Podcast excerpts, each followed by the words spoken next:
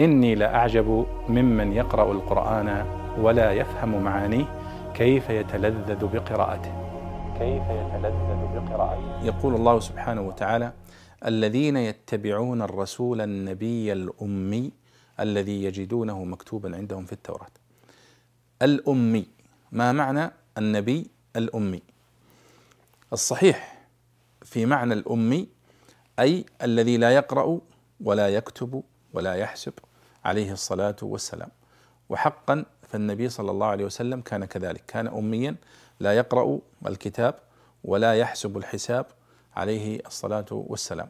وهذه ميزة ومنقبة في النبي صلى الله عليه وسلم. نحن اليوم الذي لا يقرأ ولا يكتب هذا يعتبر نقص فيه ويقال له أمي على سبيل التنقيص من شأنه. ويعني هناك برامج لمكافحة الأمية أي عدم القدرة على القراءة والكتابة.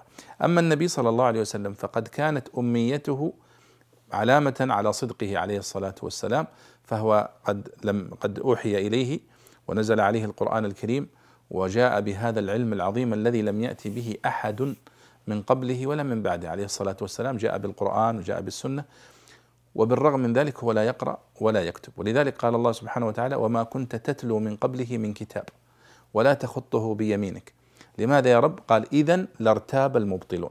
فلو كنت تقرأ يا محمد أو تكتب لا قالوا أنت قد أخذت هذا القرآن أو أخذت هذا الحديث من هنا أو من هناك.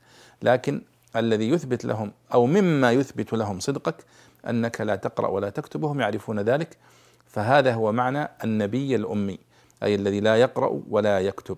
وقيل أنه سمي الأمي اميا لأنه كما ولدته أمه. بقي لا يقرأ ولا يكتب كما ولدته أمه. كما قال الله والله أخرجكم من بطون أمهاتكم لا تعلمون شيئا وجعل لكم السمع والأبصار والأفئدة. فاذا الأمي هو الذي لا يقرأ ولا يكتب. ومعنى أمية النبي صلى الله عليه وسلم هي هذه.